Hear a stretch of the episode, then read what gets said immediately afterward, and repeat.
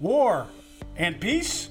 The Feehery Theory starts right now. The Feehery Theory podcast brought to you by EFB Advocacy. Reacting to Iranian aggression, the president authorizes the assassination of a top Iranian general, meets with his war cabinet to s- discuss next steps, and then addresses the nation telling the American people that we are ready to stand down. It makes your head spin. Adam, are we at war or peace? John, I think we're at war right now. It might be war of a slightly different flavor, but it's war. John Easton, are we at war or peace? I think we're uh, we've we've headed toward peace. I do. Yeah. You think we've stood down? we stood down. They both stood down. John Easton, thinking about the killing of Qasem Soleimani. Is that how you say? Easy for you to say. It's not that easy to say. Was this a good idea or a bad idea for Donald Trump and for the American people? Well, I think that that given that Soleimani had been systematically, methodically escalating violence against us, uh, Donald Trump took bold action and likely reestablished a deterrence with the with the Iranian government that, that was sorely needed. So, Adam Belmar, one of my uh, favorite television shows on Showtime, uh, Homeland, had a character just like this Soleimani character. You know, he looked good. He was a handsome guy. He's kind of the hero that brings it all together. But this guy was actually a natural born killer in real life. He is trying to. He was trying, been trying to kill Americans. That was his job for like 25 years. Yeah, like I think if you were in the know, you knew who this guy was, but the vast majority of Americans, myself included, really didn't know who he was. And you're right, he did look like a television terrorist. He was suited to the part. Um, and the president whacked him. He, sh- he popped up in Baghdad, which was an ill considered you know, judgment for a bad guy summon, and he got schwacked. He got schwacked. Uh, John Easton, you know, one of the things about this this guy is he has been all over the region. He's like the the, the guy who gave out the money, came up with the plans. He uh, under uh, helped uh, underwrite Hezbollah. Um, he's been kind of under underwhelming, undermining uh, the Lebanese government, the Syrian government.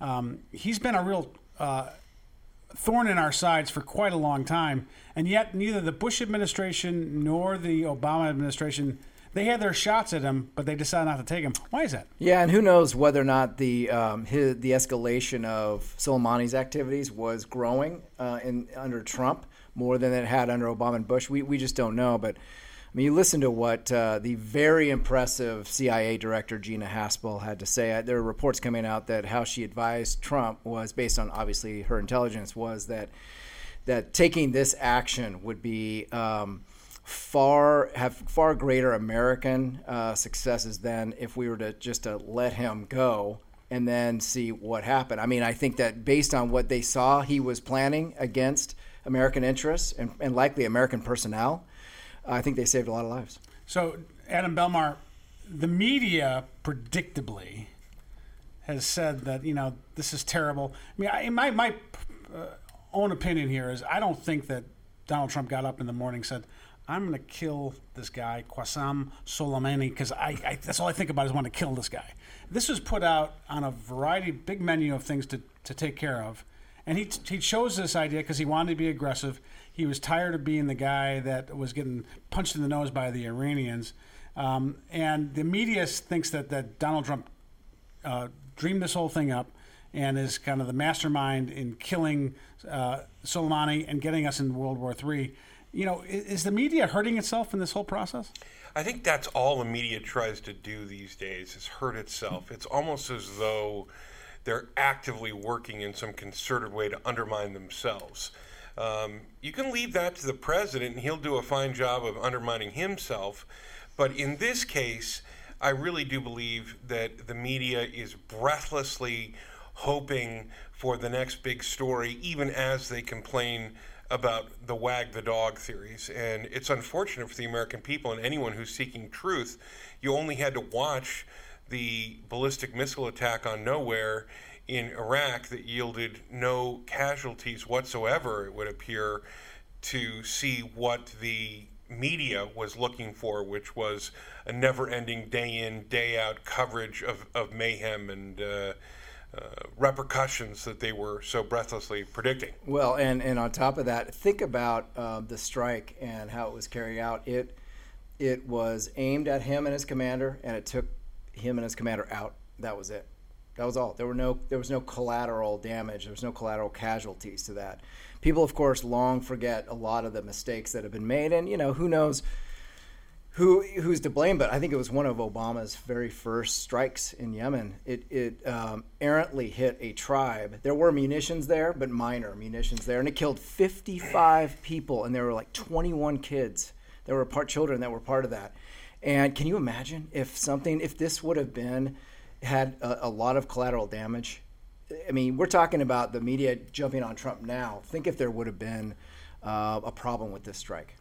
You know, now you think about. I think it's an excellent point. Um, and you think about how the media has covered this, and you think that we we're going to get involved uh, in World War III, but doesn't look like World War III is going to happen.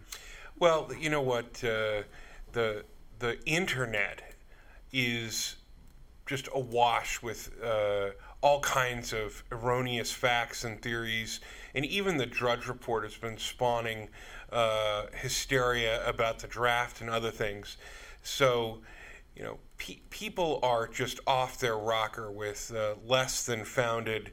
Uh, ideas about what's going on, and when we start to bandy about things like World War III, which is no small assertion, uh, it scares the hell out of people, and it leaves uh, very little room for thoughtfulness. Uh, and you know what? Quite honestly, and I'd love to hear what you guys think. I don't know that members of Congress now back in Washington have done much to help tamp this down and put it back in some context. You know, Johnny said uh, Adam raised a really good point, which is the congressional reaction has been a little bit varied and a little bit bipartisan. I mean, especially Mike Lee mm-hmm. and uh, Rand Paul did not like the briefing they got, mm-hmm. and I do think that there is. Uh, a bigger constitutional argument here mm-hmm. that needs to be made, and I hope it does get made. I'm not sure if this was this actually fits under the the initial Iraq invasion, although the guy was in Iraq, so you can make that case that mm-hmm. it was part of the uh, overall fight that we have but we don't actually have a war resolution uh, against Iran. If we're going to go to war against Iran, I think it behooves the Congress to say something on that, whether mm-hmm. good or. And I think the con- the House is going to do something.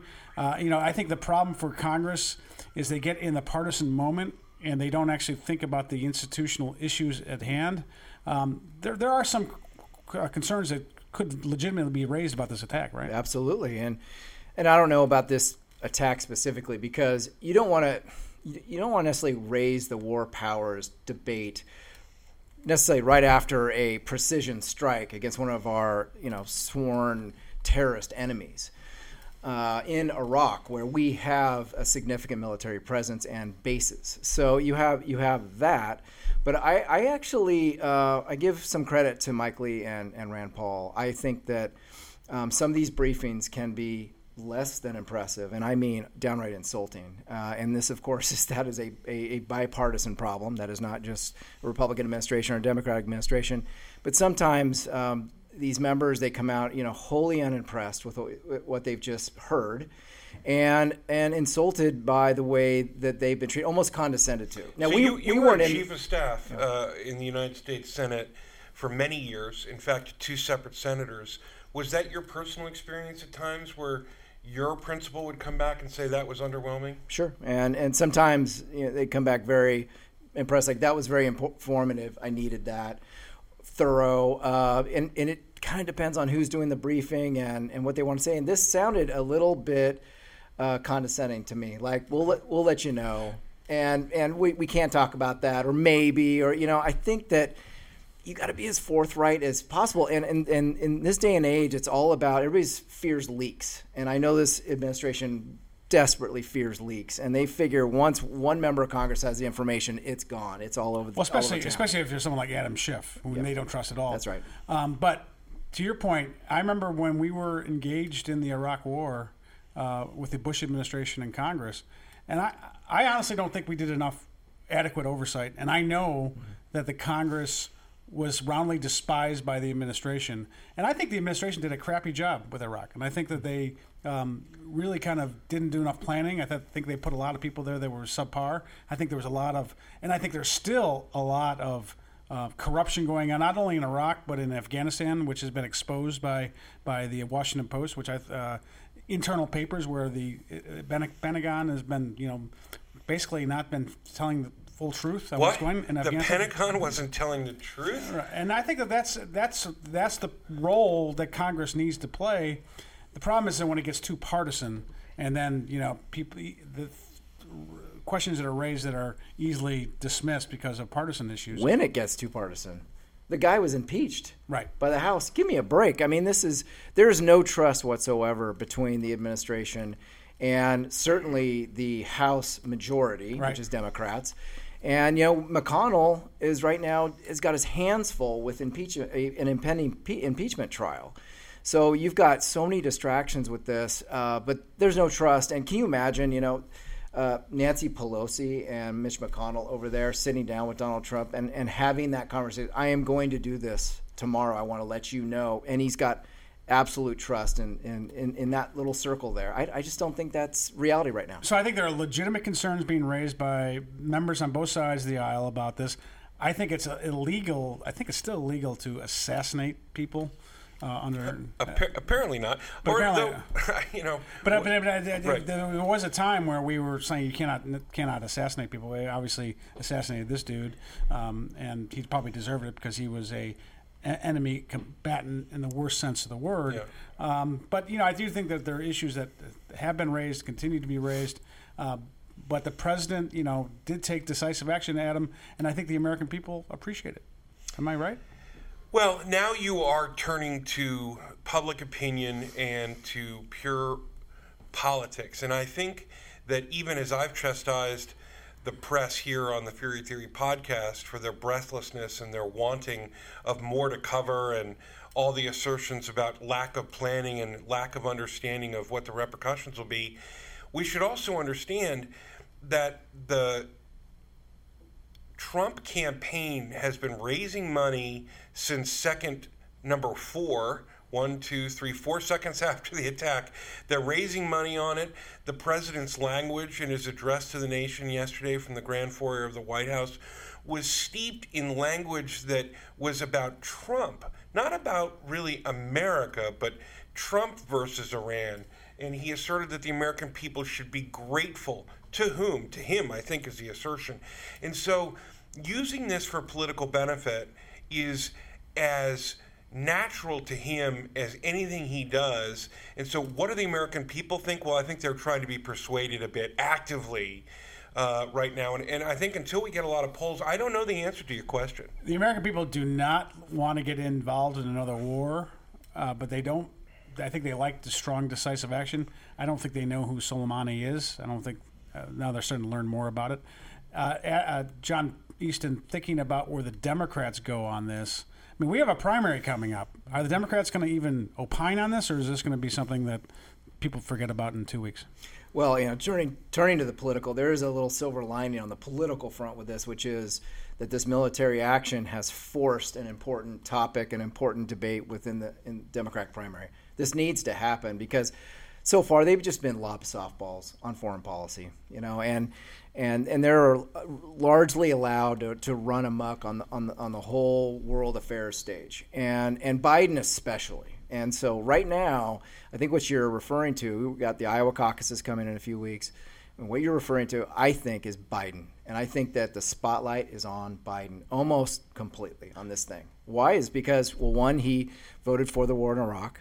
But not only that, but if you look at the Obama Biden administration, I mean, pretty aggressive with the use of drones. I mean, in, in their administration uh, with in Somalia, in Yemen, and um, uh, Pakistan, you know, there were 500 drone strikes.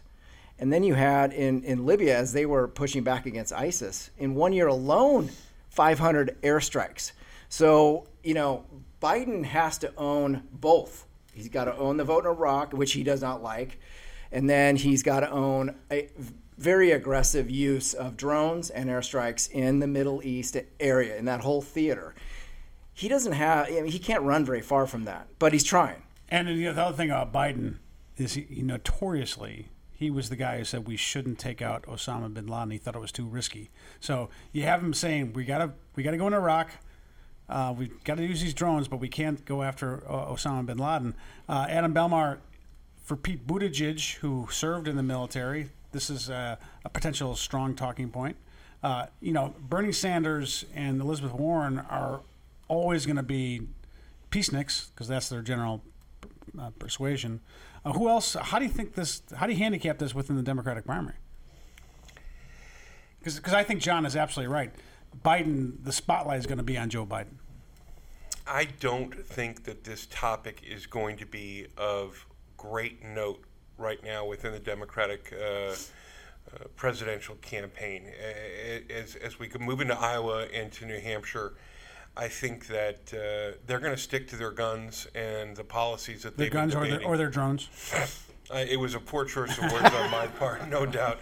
But I think the they're going they're going to go to the political war with uh, the the bag of uh, messages they've been using already, and not not jump to the president's new new uh, shiny object. But we do have a uh, John Easton, as you pointed out, we have a, a debate coming up in the next week or two, next two weeks, and that question we hope will be asked by someone on the on the debate stage. I think it's CNN this time around, isn't it?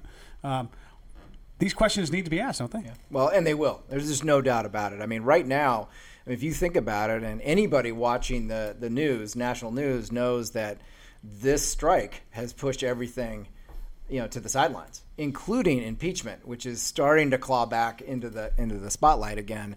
But this, you know, foreign policy typically with a, a presidential campaign is a lot of times issue number one or number two. I mean, right there. But because I mean, you're applying to be a commander commander in chief of the U.S. forces. I mean, it, it is the most important responsibility of a president. So of course these these questions need to be asked. They will be asked because this is such a really a, a very decisive military action that was taken. They need to comment on it, and I I would imagine all of them are are obviously going to be taking an anti-Trump position. Exit question: Will this strike to kill Soleimani make it more possible for the Americans to leave Iraq, or less possible? Adam Belmar. More, absolutely more. What do you think, John Easton? I think I think less uh, because I think it's going to refocus the need for some presence of forces to be uh, in and around Iraq. I think it makes it more likely that the, the, the Americans will leave Iraq in, in great greater numbers, um, but we'll find out. Uh, John Easton, what are you buying or selling today? Um, I'm going to sell something um, that always irks me, and so if I've uh, brought this up before, forgive me because I may have. Uh, our first snow came in Washington D.C. and um, and I, and it may be a little uh, what you may, may not expect, but I I just it really really is a pet peeve of mine how many people take to the to the, the, the Twitter sphere or where, whatever their mode of of outlet is and talk about how DC, you know, can't handle the snow and oh, look at all these closures and all this traffic and everything because somebody comes from Chicago or somebody comes from Minneapolis or somebody comes from Buffalo. I, I don't care. We're not in Buffalo. We don't have that the kind of infrastructure. We don't have all those snow trucks. We've got 8 million people trying to buzz around this area. I mean, give it a break. All right? You know, we don't handle snow well. We're not built to handle snow well, so just deal with it. So no snow job for you, uh, Adam Belmar. What are you buying or selling today? I, I think the last couple days has brought back into the forefront of my mind, absent holidays, uh, how important the sacrifice that men and women who wear the American uniform in service and their families are to all of us when they're in harm's way, whether it's acutely or just every single day and detached from uh, their own families. We should stop and think about what kind of a sacrifice they make. I, I'm buying the American military and their family. Okay, nicely Wow. done. Well, big, big one. Uh, I'm going to buy Big Sky, Montana. I went there on vacation with my uh, wife and children. Uh, I almost killed myself on a ski slope. So I would say that if you're a skier that's just really beginning or not a very good skier, don't go on Hangman's Trail because it almost hung me up. Um, but I'm survived. I've lived to tell the tale, and I'm Big Sky, Montana, and Bozeman, Montana. That place is unbelievable. So go visit. It's a beautiful place all year round. Um, bye, bye, bye, Big Sky. And with that, I want to thank you for our first uh, coming, tuning into our first Feehery Theory podcast brought to you by EFB Advocacy. EFB Advocacy is Good for business.